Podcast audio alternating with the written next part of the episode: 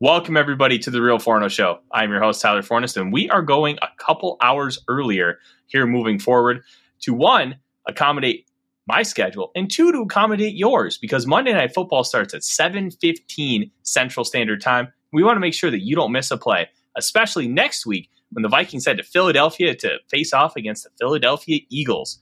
Tonight, we're going to be talking about a landmark day in Vikings history – the first game of the Kevin O'Connell Kwesi Adofo-Mensah area, which had a lot of interesting takeaways. We're going to talk about those. We're going to talk about how this can potentially be uh, kept going moving forward and what happens when teams start to figure out what the Vikings are doing and how they can counter it. All that and more on tonight's The Real Forno Show. Welcome to The Real Forno Show. Writer at NBC Sports Edge, contributor at USA Today's Vikings Wire, Sports Illustrated's All Seahawks, and founder of Substack Run and Shooter, as well as a member of Climbing the Pocket. Welcome, welcome, welcome, ladies and gentlemen. I have my cute little co pilot right next to me, the beautiful Odie, and I will, you know what? I will move the camera just for everybody. There he is. Oh, he popped up. What a nice little boy. What a He- good boy. Oh, he's a very good boy, Dave. And now I get to figure out this portion. Moving the camera back, which is with mine, it's never the easiest thing, but welcome. We are going to be going early, like I said in the intro, every single week to make sure that we accommodate for Monday Night Football. And uh, got messed up. There we uh, uh, whatever. It's a little off kilter. Who cares that much? Anyways, welcome. This is going to be a. le- Ah, it's driving me bonkers already, Dave. Okay. There's nothing I can do with the tilt. Sorry. welcome to the Real Forno Show. I am Tyler Forness, and Dave. What a great day yesterday was! It Oh, was truly remarkable how great yesterday was for the Minnesota Vikings franchise. Oh, it was. And Victory Monday was fantastic too, because all of us know uh, that few friends that are Packers fans and rubbing it into them today was absolutely fantastic. Oh, let me tell you, it was wonderful. I I have already whipped up about 25 posts related to the game for the Vikings Wire over the course of the last two days. It has been fun to be a Vikings fan, and we're going to talk about it. And I want to start with that first drive, Dave, and we're just going to kind of go through the motions of this game. That first drive was truly impressive stuff for the Minnesota Vikings. They came out swinging, and I don't know if you noticed it, but there was a different confidence and swagger about this Minnesota Vikings team. They were feeling it, to say the least. Kirk was doing a fantastic job, um, feeling confident, maneuvering the pocket, making good de- decisions. Um, Philip, it's way too early for that, and I'll get to that in a little bit. No, And it's not, Philip. It's over. They're done. ev- everybody was just playing on a different level and it was great to see now the ultimate test in the game of football is when you get punched in the mouth how do you counter it does this go away do the negative thoughts start to creep in and this era of hey we're going to change the culture and we're going to do things the right way how does that change I do uh, players see things differently at that point like Mhm. there are going to be a lot of questions about that if and when that happens. But for now, we're riding high. We're having a great time. And the first play I want to talk about is that touchdown pass, Dave. That first touchdown pass to Justin Jefferson. We've seen the Packers one run routes like that consistently with Davante Adams over the years. Hell, the Vikings ran a similar route with Stefon Diggs against the Packers in 2018 to tie the game at Lambeau Field. Now, if you remember, that was the tie. And they had Diggs uh, on the left side, go in motion all the way to the tight end on the right, and then sprint back, catch a little flat route for a touchdown. It was awesome. And Jefferson just uses a jet motion, gets wide open, easy money. That got, that's the kind of stuff that you're going to see. You're going to see Kevin O'Connell scheme the layups. and then they're going to take shots down the field. There were a few times where they took shot plays, and you can go ahead and uh, go to Luke Braun's Twitter, the host of Lockdown Vikings. He already has a few clips up. I haven't been able to get the all 22 as of this point, but I'm working on it. And he's got a few clips up showing that Kirk made the right decision by not being aggressive down the field. And that was something that I was going to track all season. How aggressive is Kirk? Is he being smart or is he being a coward? Because there's different levels to aggressive. There's being aggressive to be aggressive, and then there's being aggressive with a calculated mindset. And that's what we want Kirk to be calculated and aggressive. Too often we see him check it down when he does not have to. And we're going to keep tabs on that all season long because we need Kirk to be a, just a, a teeny bit, just a teeny bit more aggressive. If he can do that, things can really change for this Minnesota Vikings franchise. Well, let's see after the first four or five games if Kirk is keeping up with his play or getting even better over the next month and a half, two months. And then I will do my mea culpa. You'll do your mea culpa, and we'll say, "Hey, this is the right system." He has he has taken that step as mm-hmm. a 34 year old quarterback, and he is improving. I do think what we saw yesterday was that improvement on that nice, beautiful 62 yard uh, play to Justin Jefferson, where Jefferson was wide open thanks to the scheming. Thank you, Kevin O'Connell. Um, where he climbed the pocket, Brand mm-hmm. here. He climbed a pocket and he launched it. We hadn't seen Kirk do that much in the past. Normally, he would have sat in the pocket, taken the sack, or done the you know the two yard check down to C.J. Ham. Yeah, hundred percent. And it was it wasn't just that he maneuvered the pocket well. Um, he maneuvered the pocket well and was incredibly confident going down the field. He was maneuvering not to save his life, but to attack. And that's that's the difference. Everybody moves in the pocket. Some move to save their own ass, to make sure that they don't get destroyed by the defense. Some move to destroy the defense down the field. And that's something that you see with the greats. You see it with Mahomes, Allen, Herbert, that Brady Rodgers. Magnificent yeah, with it. They're always looking to attack down the field. Kirk Cousins has not always done that. He's always wanted things to be perfect, and that's dated back decades. Jay Gruden made a big point of it in Washington talking about Kirk needs to stop worrying about things being so perfect. You're going to throw picks, you're a quarterback. That's the way it is. You have to understand and anticipate and make calculated, aggressive choices down the field. In this game, he was a little more apt to do that. I am skeptical that it is going to continue, but I really liked what I saw. And that first half was as good as you could have drawn it up.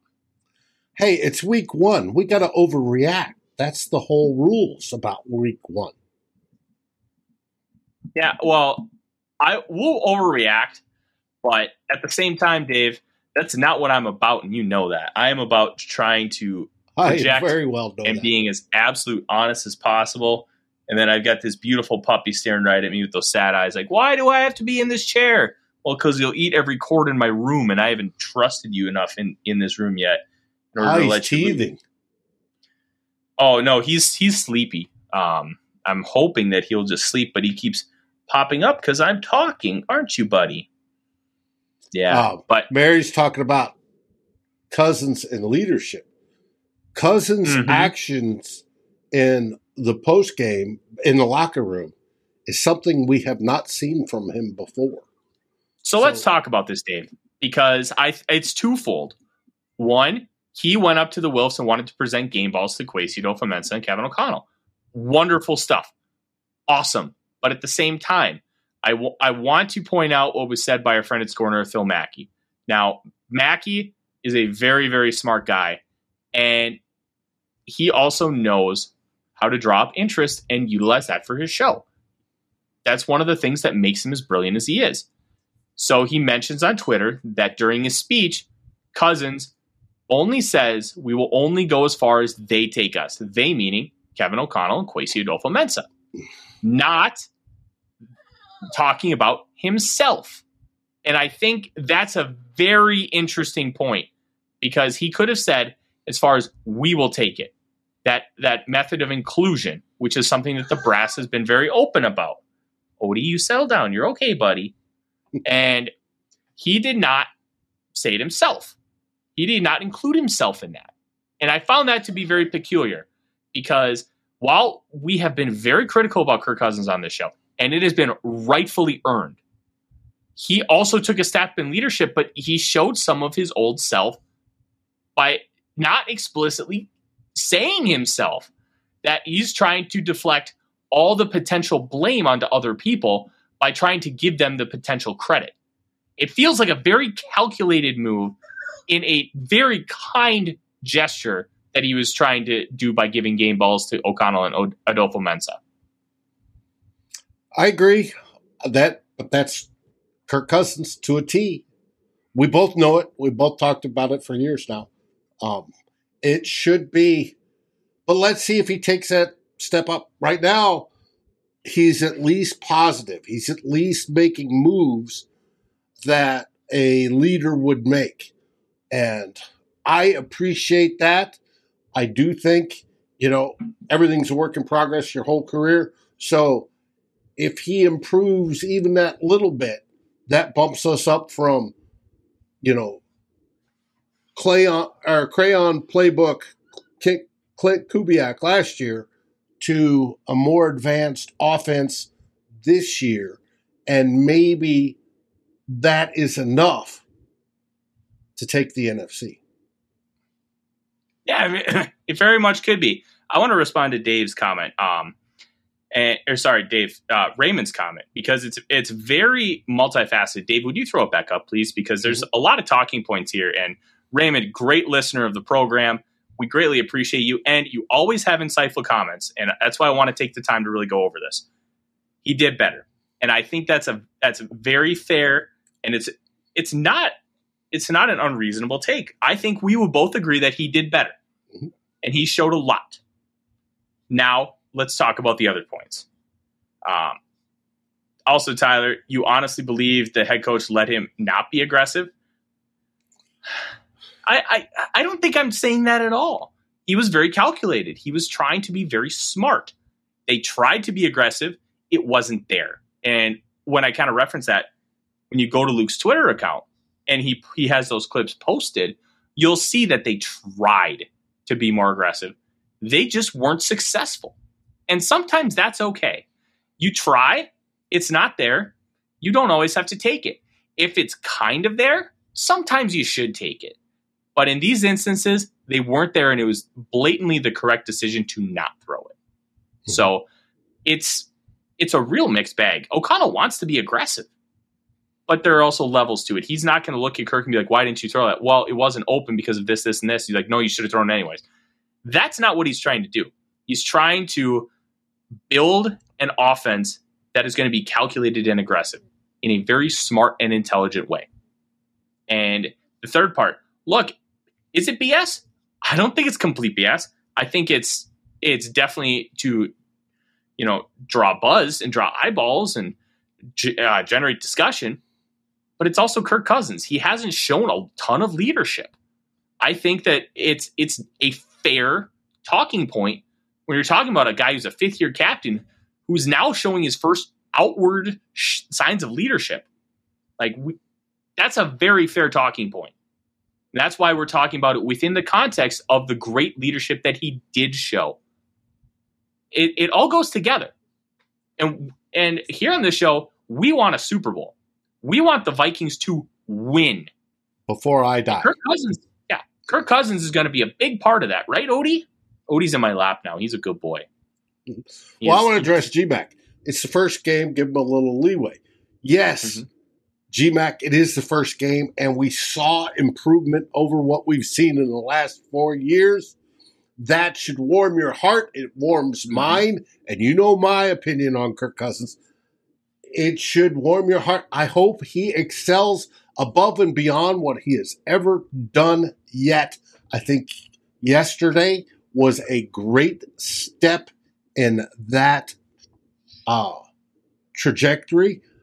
I do hope that he invests himself, unlike his comment, uh, will go where they take us type stuff. I hope he takes more of that ownership, and uh, uh, Raymond can attest to that. A true leader is going to take ownership on what his people below him do and go mm-hmm. even further. And that, like I said before, takes us all all the way to win the NFC.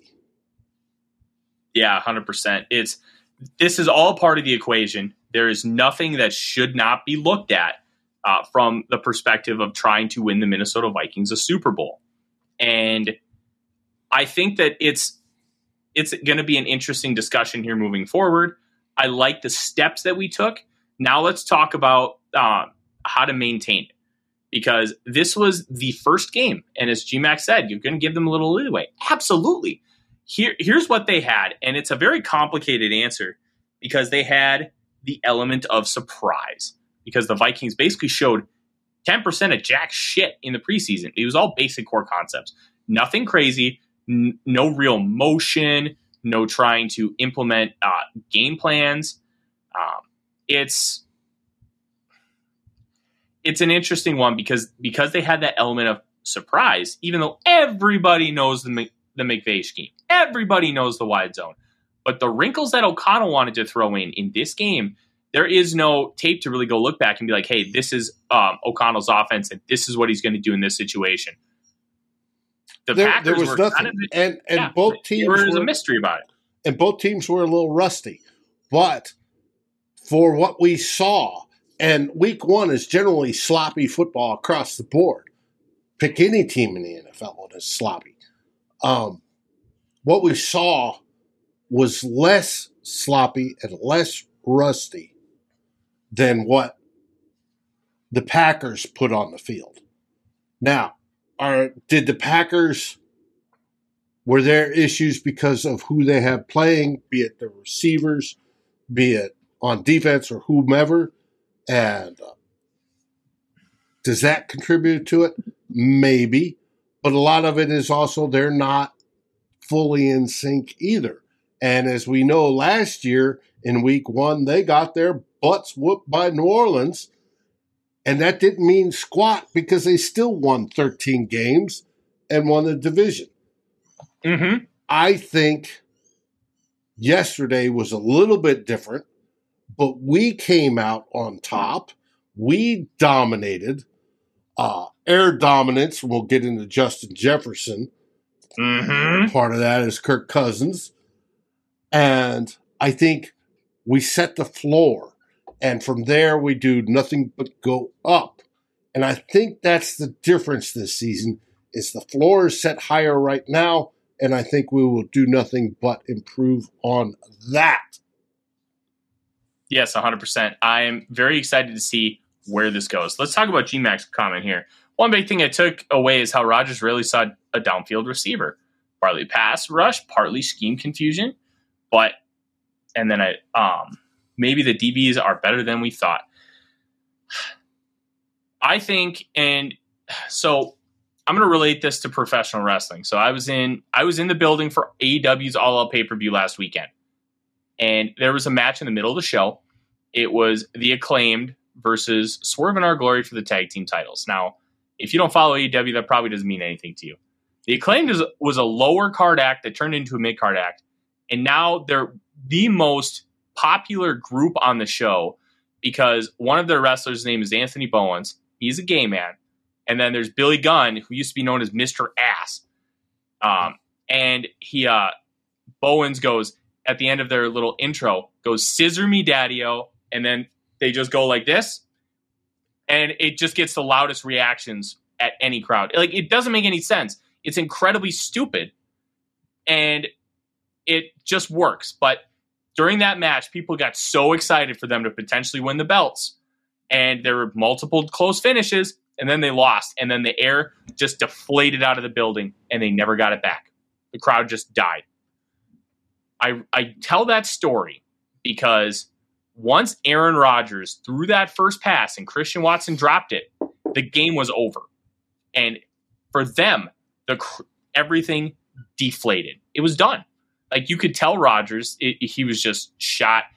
I don't even think it was necessarily that he like he wasn't trusting his receivers. He didn't throw to them. No, after that he threw to the running backs and tight ends. But what does that like four yards? What does that Watson drop remind you of? I don't want to talk about Troy Williamson, Dave. I really don't. um, but look, I, I, love Christian Watson coming out. He does have a higher rate of drops than normal, but he also does not have a lot of targets. He needs to spend more time with the JUGS machine. He needs to spend more time in practice catching the football. Maybe I think getting that his eyes checked. That will be mitigated enough to where it's not a, a long term concern. But that team, man, they were they the wind was out of their sails. It the game was over. Mm-hmm. Um, there was football drills my coaches had us do as when I played tight end. Catching the football was obviously a big part of that game. Blocking was more important, but catching was a big part. Mm-hmm. Watson needs to do some of those drills and not have a football in his hand, or not not have a football in his hand. You know, almost all the time. He needs to be handling that so he gets so where he can do this, watch it into his hands, and then. But just as long as he's not playing the Vikings or any other NFC team, I'm cool with him dropping footballs. Yeah, uh, I totally feel that 100%, Dave. It was great that he dropped it against us and that we didn't have to see him drop it for us. Um, now let, us kind of move on to the best receiver in the National Football League, and that's Justin Jefferson. My God, Dave, it it was next level stuff what Justin Jefferson did for the Minnesota Vikings on Sunday. He was playing out of his mind, wasn't he, Odie? Yep, he was playing out of his mind. Odie just yawned in agreement. What, what a good boy. Uh, he set records for the Vikings yesterday. Yeah, he did. Uh, he was the fifth fastest to ever get to um, 200 catches, tied with Anquan Boldin and AJ Green in 34 games, and he has the second most 150 plus receiving yard games for anybody aged 23 or younger. The only one with more is Randy Moss with six.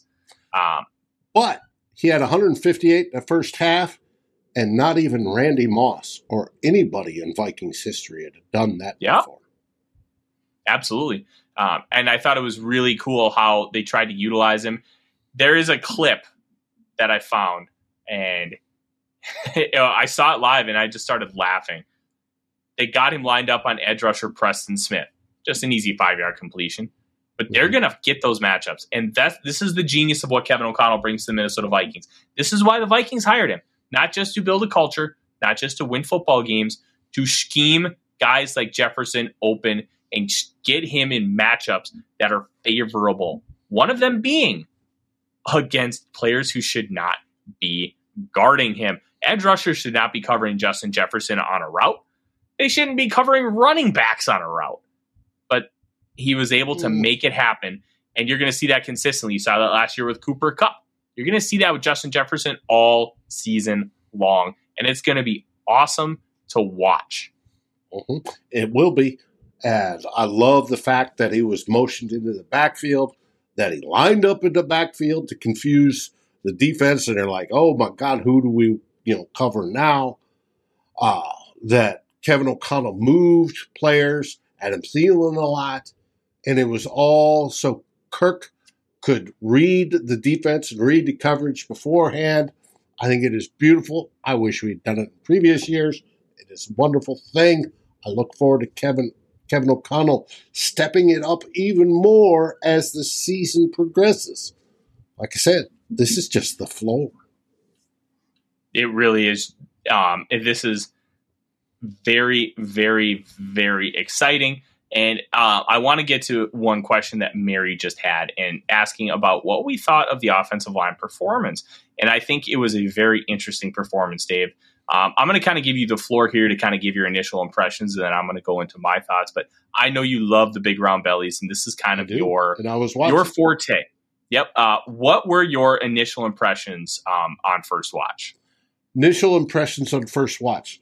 Uh, my boy Ed Ingram got beat a couple times. He learned from it, however, and locked that down later. But early in the game, when he did get beat, I was watching on other plays when the pocket was coming back, he had his guy locked down and everything was good and golden. Garrett Bradbury looked like Garrett Bradbury, right? And with Ingram, he was going against Gary. He's one of the best interior defensive line guys in the NFL. He was getting his rookie indoctrination. Garrett Bradbury was Garrett Bradbury. He's like me, right? He did okay run blocking. He did absolute garbage pass blocking. He caused one of the pressures or sacks or multiple of them during the game. It was not good. But what came out today was when um, PFF put out the grades, you saw an interesting distribution. The left side of the line, when it came to Darrisaw and Ezra Cleveland, were superb at pass blocking. Extremely high grades, both at pass blocking, and good grades at run blocking too, but extremely high at pass blocking. On the right side, you had Ingram and O'Neill. They were absolutely superb in run blocking. They had decent grades, even Ingram with pass blocking, right? And if you are ever going to split, and if me as a coach, if I'm setting up an offense, I want my best pl- pass blockers on the left because my quarterback's right handed, and I want my best run blockers on the right. That's exactly what we saw yesterday. And it was a very good thing. And those guys are rusty. They didn't play much other than Ingram during the preseason.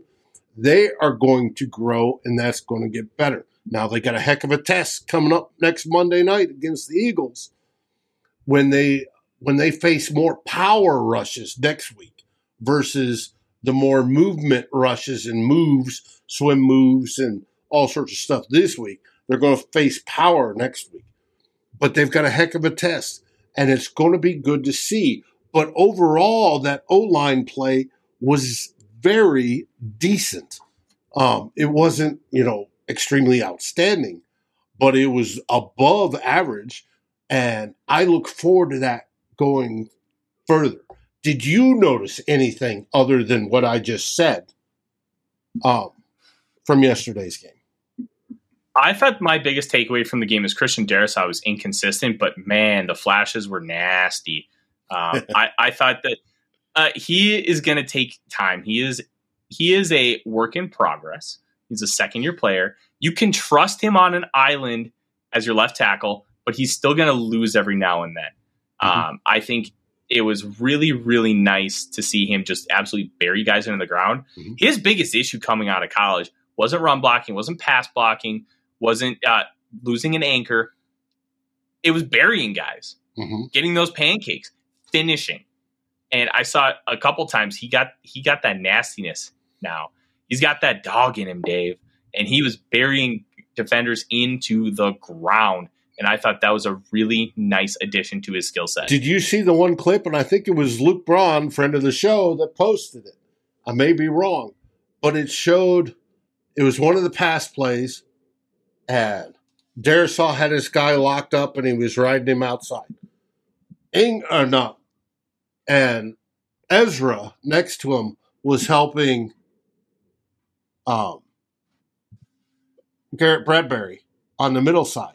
And then Ezra saw that Garrett had the guy, turned around, shot towards the guy that uh, Darrisaw had, and just knocked him on his tail. If you haven't seen that, I'll look that up and send it to you. It was a thing of beauty. Ezra had a fantastic game yesterday. No, he did, and there were a couple uh, pull blocks where he was just nasty, and mm-hmm. he it, it's so and interesting you, thing. You put that together with Darrisaw on that left side, mm-hmm. and it's going to be fun to watch the next sixteen weeks plus. Yeah, I'm going to be honest. I did not understand taking a Brian O'Neill clone that plays left tackle and moving him inside to guard. And that's where you want to play him. Not because you just want your best five. You want to get play him at guard.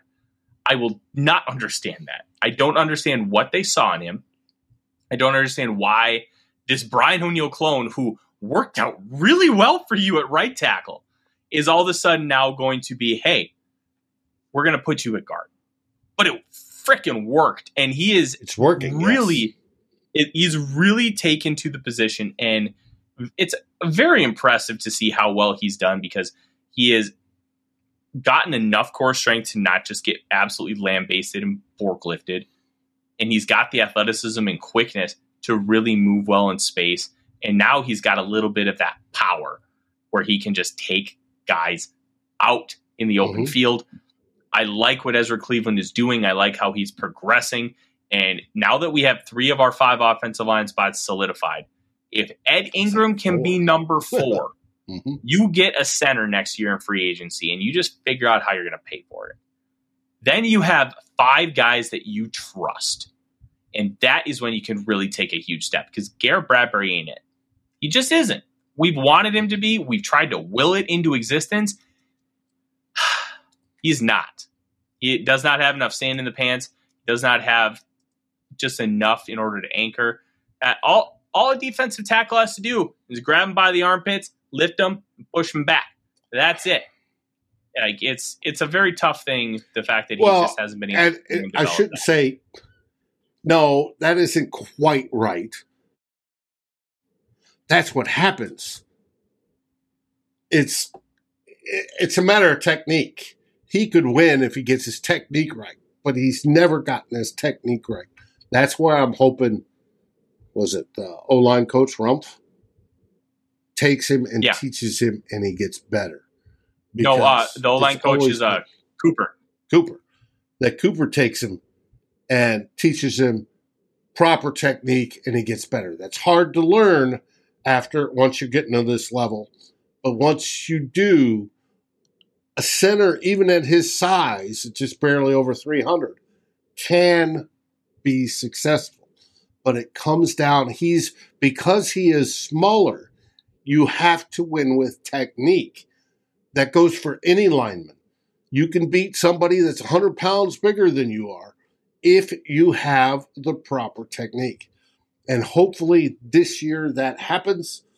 Otherwise, we're going to see Garrett Bradbury walk at the end of the season, and rightfully so, he should. Uh, and the Vikings go for somebody new next year. Hear me out, Dave. Garrett Bradbury in the Cooper Kupp role. hmm Let's do it. No. no, we shouldn't do it. Um, next, next thing I kind of want to talk about, Dave, is, is the defense and how awesome it was that one. This is a bend don't break defense. Don't get it twisted. This is they're going to be aggressive in how they pressure the quarterback, but they're going to try and get home with four, and they're going to try and play coverage on the back end. They were able to do that very successfully on Sunday.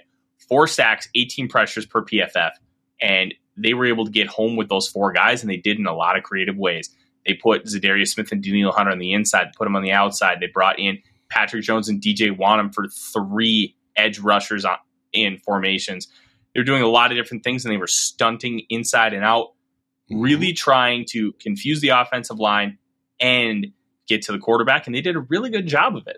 You can't expect this performance every week. If you got a four sack, 18 pressure performance every single week, you must have four Myles Garrett's.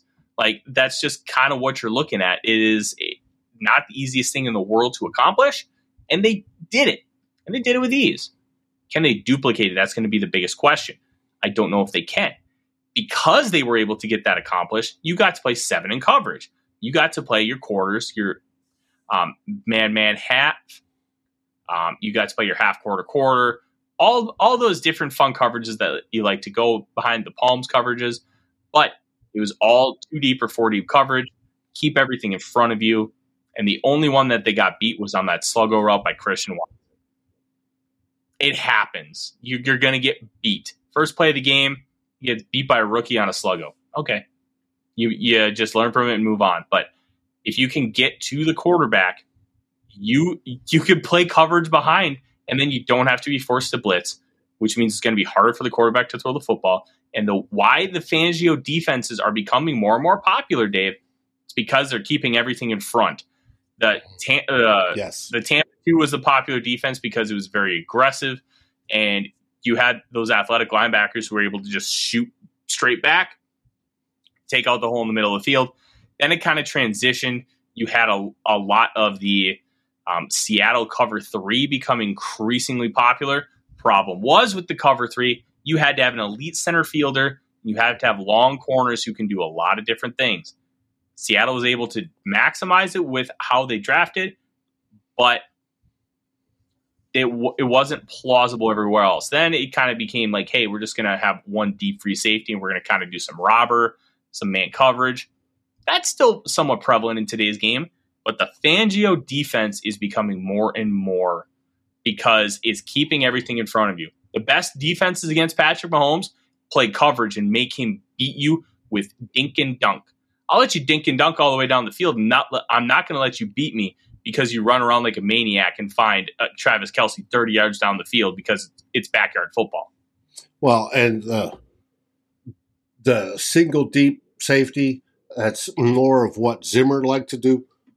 That with the modern offenses now, the way to defeat them is two deep, traditional two deep safety, and then you know the quarter coverage and stuff like that.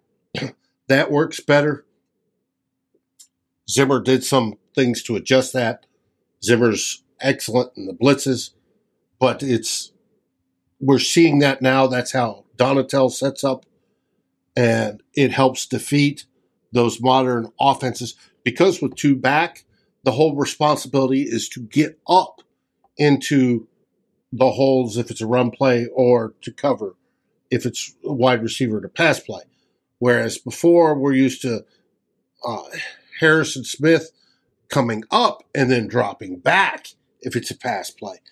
I think this is going to be better for us. It's better against modern offenses. It's going to work. But you said one thing I want to hit on. How many pressures did the Vikings defensive have? Defense have 18. 18. Yep. How many pressures did Green Bay have against our offensive line? I I'll be, I'll be honest, I don't remember. Um, I think it was eight. Um, Five. I'll pull up PFF. How many? Five. Only Five. five. All day. Okay, That, so it, it- Folks, it- this is, is, a huge improvement over last year. I don't know if that's true, Dave. I'm going to keep looking up because I'll tell you this. I looked. Ed Ingram had five total pressures, and Garrett Bradbury had four. I remember that. Now I'm wondering. According Yeah. to, I've got it up right now, pass blocking, one sack, five pressures, two were credited to Brian O'Neill, two were credited to Ed Ingram, and one to Garrett Bradbury. Interesting. Interesting, interesting, interesting. All right. Premium stats. Yeah. Um, I got it. Oh. like I said. oh, you know what, Dave? I, I am. I'm looking. I'm looking. I'm looking. uh, Eve, I would love to see Zim's reaction as well. I do hope he's happy for the success of the Vikings in taking this defense, you know, and making it so it stops Aaron Rodgers. Of course, he did it as well. Uh, Kirk Cousins alone is five three and one against the against Aaron Rodgers. He set a record. He is the only one that has beat Aaron Rodgers three or four times consecutively now. Um, okay. Raymond, that's off of PFF. Their uh, their elite subscription. I'm looking in depth at their Dave, Minnesota pass blocking. Dave, share your screen because what I'm seeing is 100% not what you're seeing. I'm seeing Ingram with five, Bradbury with four, O'Neill with three, Darrisaw with three, Cleveland with two, Ben Ellefson with one. And that's just total pressures. If you're just talking Well, about true pass, I'm sets, looking true pass pressures is what I was looking at. If you had true I'm showing sets, eight pressures 11 allowed total pressures. there was 11 total pressures allowed um, in true pass sets. All five of Ed Ingram's were in true pass sets. He had a 2.3 pass blocking grade out of true pass sets. That's got to be fixed, but it's also week one of his rookie season. It is not time to hit the panic button yet. So I'm very intrigued to why you and I have two different metrics. But I also know that I had issues. I had issues loading PFF, Dave. Um, Did that say? last last year, or sorry, uh, like the last few weeks, Uh-huh. um, and like I couldn't load like all the defensive grades. It was the weirdest freaking thing. I don't know what it was. I asked Okay. people, like I had people screen grab it for me. Here, I just sent it to your Twitter DM so you can see exactly what I'm seeing because I just screen This is grabbed it. what I'm seeing right here. Let me get it. I love. Uh, we are just having a nice little. All right, so it's it says here. All right, yeah, there's 18 pressures. What are, what you number are you looking at? I was looking over at. I guess I was looking over at hits. I was reading it wrong. Never mind. Okay. What? Let, let it just um let it let it be known, and I know Mary will remember this forever that I was right.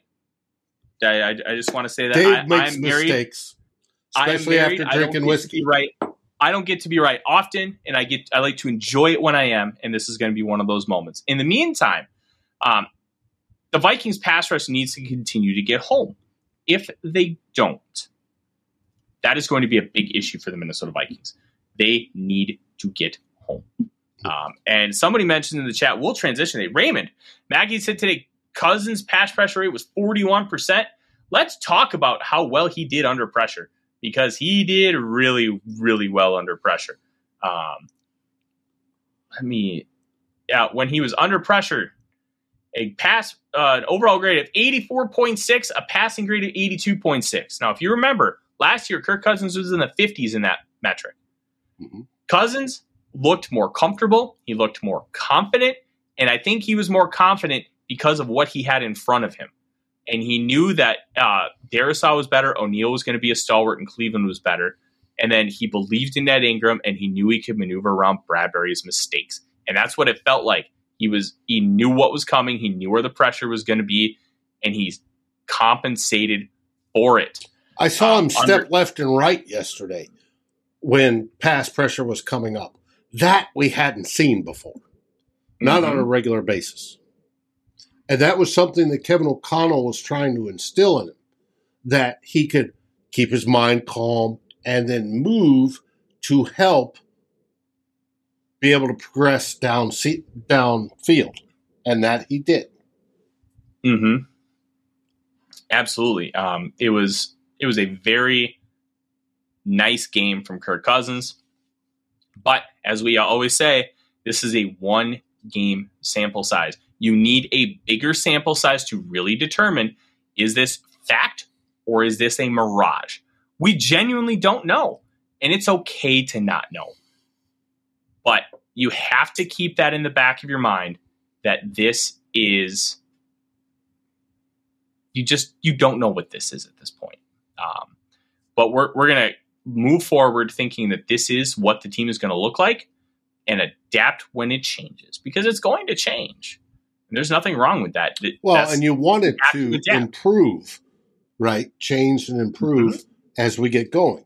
As chemistry uh, develops on that offensive line, as Kirk Cousins gets more comfortable, as the whole offense gets more comfortable with the play calling and the movement to throw off defenses, as the defense gets better and better at disguising what they're doing. I loved watching uh, Horrible Harry today on his little presser, um, where he was talking about how Ed Donatell and the defensive coach um, are moving them to better match up with whoever's there. If it's a little skinny guy, they're going to apply him with power. If it's a big, thick guy, they're going to uh, attack it with movement, right? They're using the right thought process- processes to get better. And I absolutely love it this year. It's going to be good. Absolutely. This is going to be a lot of fun. Now, let's take a brief look, Dave, at this upcoming game against the Philadelphia Eagles. And we're going to have a lot of discussion about the Philadelphia Eagles, Eagles including um, leading right up to the game. We are going to have the Real Forno show. And we are also going to have the pregame show, which Dave and Darren run on two old bloggers Saturday afternoon. So, we're going to have a lot of good content, but let's give a brief synopsis of this Eagles team and what you need to be looking for moving forward. Dave, the Eagles are a good football team. Yes. And they beat they beat the Lions 38-35 yesterday in Ford Field. And they had an issue with that, but yes. They were up 35 to 14 and, and 38 to 21. come back. Sorry, they were up there's 31-14 38-21. And then the Lions scored two touchdowns and made it a game. They could not get a stop late at the end. The Eagles have a very diverse rushing attack. They had four guys score running the football yesterday. And they do it from a lot of different ways. They run most of it out of the shotgun, RPOs, sweeps, zones, counters, jet sweeps. Anything you can think of, they're running it. And they're running it with success. Jalen Hurts is an anomaly quarterback. He does not have the best arm. But what he has shown is he has grown every single year since his freshman year at Alabama. That's rare to see somebody grow like that every single season. If he can continue to grow, there's no reason why the Eagles shouldn't invest in him as their future quarterback. Hmm. But he has everything right now. They've invested in the offensive line. They've invested at receiver. DeVonta Smith last year, pick number 10. AJ Brown with a first round pick this year. They mean business. And they have two first round picks next year and two seconds the year after. They can keep reloading this roster with quality players to help build this team. There's a lot of ifs, ands, or buts with the Philadelphia Eagles, but what they do have is talent. They have speed, they have skill, and they have a creative mind who's willing to utilize their skill sets to try and maximize their potential. I agree.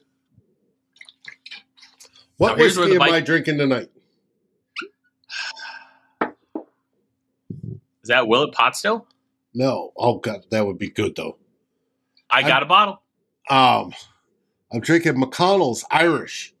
Ooh. In honor of O'Connell, our head coach. Just so you know. Odie approves of the big stretch on the chair. Ooh. He's cool. yeah, he he approves of the good stuff. Um, I might I have agree. to. If you got Wellers, no, it's a Willett. Willett. Well, even Willett. I I have been searching for a bottle of a Weller 12, the antique collection. Mm-hmm. Yeah, I'm never finding it. It's ridiculous. Brian, uh, how was? Uh, pardon me. What did you think of those 90 yards by Dalvin and the additional yards by Alex yesterday?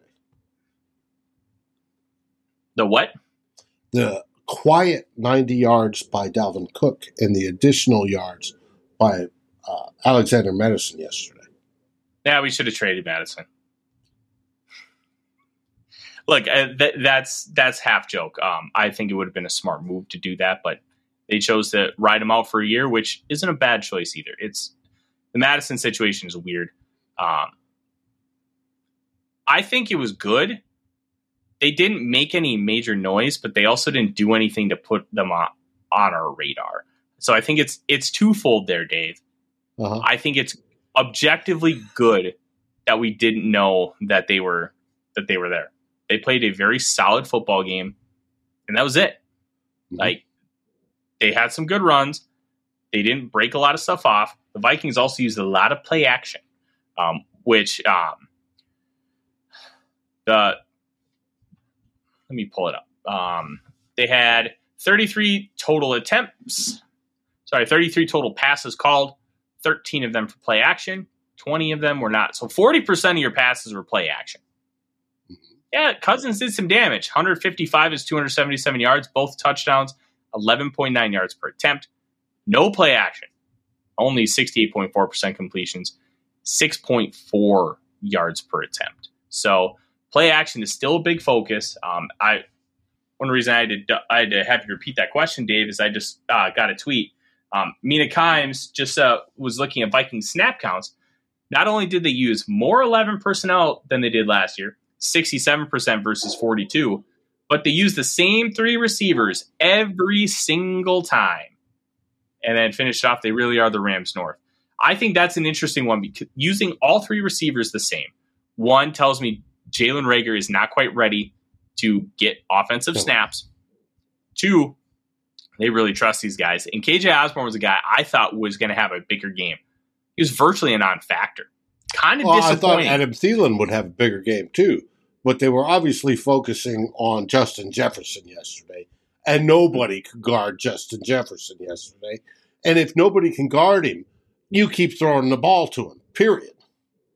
The only guy who could have um, stopped Justin Jefferson was Kirby in Dreamland, where he's, he would just suck Jefferson up and steal his powers and then just run with him. Uh, that's that's really about it. He was just absolutely on fire.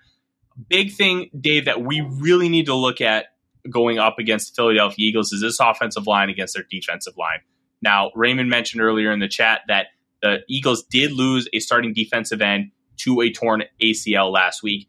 Derek Barnett, who was the draft pick that the Eagles made with the Sam Bradford trade. That yeah. was the Vikings pick, Derek Barnett. So they're forever linked, but it's all about Fletcher Cox and Jordan Davis on the inside. They are nasty, they are violent, they are strong, and they will beat up our interior. That is going to be the matchup to watch throughout the course of the week. Mateo talks, changing the subject, about Johnny Mundt being the tight end one. Irv Smith Jr. did not do extremely well yesterday at all. Mm-hmm. Johnny Mundt did a whole lot better, and as friend of the show, Judd Zulgad said, he saw that all through training camp that Johnny Mundt's going to be a big part of that. Hopefully, Irv Smith Jr. will step up. This actually Monday night will be a good game for that to uh, solve that problem because I do think we talked about Reagor being the number four guy and not used much. I don't think he's going to be. I think that number four guy is going to eventually be Irv Smith Jr. I am not worried about the fact that Johnny Mundt outsnapped Irv Smith Jr. because I think they're easing Irv Smith Jr. back, considering one, he hasn't played a meaningful football game since December 30th or whatever, 2019, and two, sorry, 2020. And then he also missed all of training camp with a hand injury he is still trying to get back into shape. Mm-hmm. Like it, it's going to take him some time, and that's okay.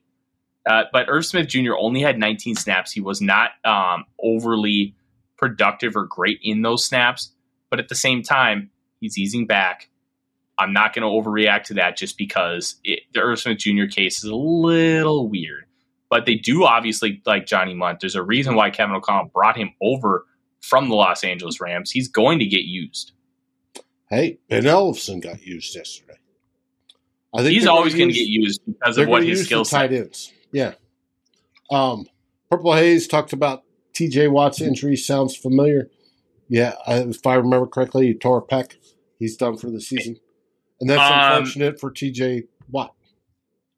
There was some news; it might not be fully torn, and if it's not fully torn, he might only miss a month. They're looking to see if if it was partially torn. It's like it's like a so a pulled hamstring is technically a hamstring tear. There's different levels to it. Same if with it's not all the ligaments. It's not all the way off the bone. You're you're okay. So we're waiting to see what this is and how this is going to progress moving forward. But there's optimism that he'll play in in a month. He's going to end up like his brother, being injury prone the latter part of his career. Well, like good for TJ getting the Steelers to shell out a four-year, 130 or 120 million dollar contract. That team never gives guarantees beyond the first year. Uh, well, they paid TJ Watt, so like Speaking good. Of paying, changing. You saw Quenton Nelson's contract. Yep. And we on the show believe guards don't matter unless your name is Quenton Nelson or Zack Martin. And he deserves every penny. Uh, he could be your left tackle, and he showed that he can be a good left tackle. He is one of the rare players that he can come in and completely change your offensive line just by showing up. He did that in 2018 when he joined the Indianapolis Colts. I am not worried about the fact that they gave him so much money because he's just different. He is an anomaly, an exception to the rule, and Zack Martin is as well.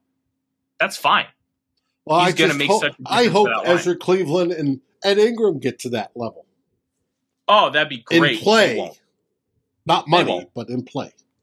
They won't. But that's okay. They're going to get to a level where they're going to be very, very good at the game of football, and that's pretty great. Mm-hmm. Yes, Mary, and talking about other parts of the league, Dak's out for eight weeks. He uh, broke a bone in his throwing thumb and uh, did some damage. They've got to do surgery. He'll be out for eight weeks. Also in Dallas, they lost. Uh, uh, what's his name? Used to be on the Vikings. Plays safety. Um, big nickel. Jayron Kearse. Yep. And they lost another guy who was on crutches yesterday as well. Connor McGovern, high, high ankle sprain. High ankle sprain. Bad one. So that puts Philly in the driver's seat for the NFC East. And that's what makes Monday's game against the Vikings a really even bigger deal.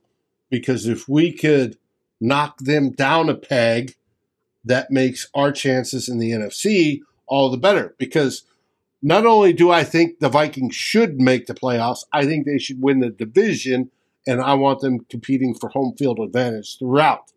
You do that by having other NFC teams lose, the Rams, right? Um, like the Cowboys, mm-hmm. uh, other contenders, obviously the Packers, which we demolished, call it air dominance. And uh, we want that to continue next week is just check mark. Let's do that with the Eagles. And Ryan, I want to thank you for joining us tonight. Vikings Uncensored, by the way, is Ryan's show. He does an outstanding job. And if you are uh, want some more good Viking content, content, check him out. Bingo, bango, bongo. Dave, what do we have this week? I believe we have a full lineup of shows. Am I right? Nah. Ah, man. I was hoping I'd be right this time. Nope uh, talking with Flip yesterday, he's given up all his hot takes. Unless I can convince Eric to find a substitute, there will be no Vikings hot takes tomorrow night. And believe me, I'm beating them over the head with a bat to try to get them to have a show. Wednesday, however, we do have Vikings happy hour. Hopefully, Matt can find a good guest. If not, it's going to be the regular gang, and they're going to be talking and very happy over this yesterday's victory and looking forward to Monday's game. Saturday, we have Darren and myself as two old bloggers. We were we are Climbing the Pocket's official pregame show. Throughout the season, we will break down things as we saw it and as it looks towards the Monday night game. We'll have better analysis and graphics to present because the longer we get in over these first four to six weeks, the better numbers we get. We will go through that. And then Monday night, next Monday night, before the game at six o'clock, we have Tyler Forness and the real Forno. If you've ever heard of that show, it's fantastic we will go live before the game. And obviously, in the last two minutes of the game, we go live with the final score. Yes, the final score is going to be a good time, Dave. It was and yesterday. it was wonderful. Hey, Tanishka joined me and Flip, and we had a blast. I'm hoping I can get uh, my, some of my post game stuff wrapped up pretty quick so I can join one of these days. But with all, all my Vikings wire stuff, it's It is a lot, let me tell you, especially with this little guy preventing me from doing as much work as I actually want. But you have another writer on Vikings Wire, I saw. Not yet. oh, I Um, thought you did. no, um, I'm working on it. Um, but we'll we'll get there. We will get there, Dave. It's going to be a good time. Odie has had a blast. He is starting to wake up a little bit. He's like, "Oh, hi, Dad," and we're going to go downstairs and we're going to let him run around like a little crazy boy. And Dave, I've had a good time as always with you, and I'm hopefully going to be watching some uh, film here later tonight. And I'm gonna we're gonna break down Kirk Cousins every single week, and we are gonna look at his checkdowns and his his decision making, and we're gonna decide was he cowardly or was he smart, and, we're gonna really it's the determine we're gonna determine how much of a checkdown artist he is week in and week out because there is a narrative about him that he just loves to check down and he's a coward. Some of that is true, some of that is hyperbole. We're going to break it down. calculated. hmm Yep. There there's a lot of different elements that factor into it and we are we're going to break it down on the Vikings wire. We're going to continue to talk about it. How cowardly is Kirk Cousins? And it's going to be a fun ride. Until then, thank you to our great sponsors at Lake Monster Brewing. If you have not been to the brewery, I recommend. They have one of the coolest beers which I believe is coming back out, a hot apple cider ale.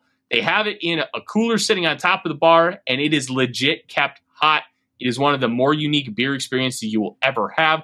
Perfect for upcoming fall weather. From Dave, from my little guy Odie, and myself, Forno! Skol Viking, let's make it 2 0. I just got a question for my eldest daughter. How old is Tyler's little one? How old is Odie? He he hits 11 weeks tomorrow. Woohoo! Hey. You saw I posted up like, subscribe, and ring the bell. Folks, we are 13 subscriptions away from 2,000 subscribers. We would like to hit that number. We'd like to hit 4,000 by the end of the season. That's our season goal. So if you know people that are fans, have them log in, like, subscribe, and ring the bell. We really appreciate it. It helps us bring this product to you and us to communicate with you and live in this community. We absolutely love it. What do we say? Skol Vikings. Go Vikings! Thanks for watching. Like, subscribe, and ring the bell, and rate us on your favorite aggregator. And a special shout out goes to our partners, the Daily Norseman, where the best Vikings content can be found, and to Lake Monster Brewing, home of the best beer in Minnesota. Skol, everybody.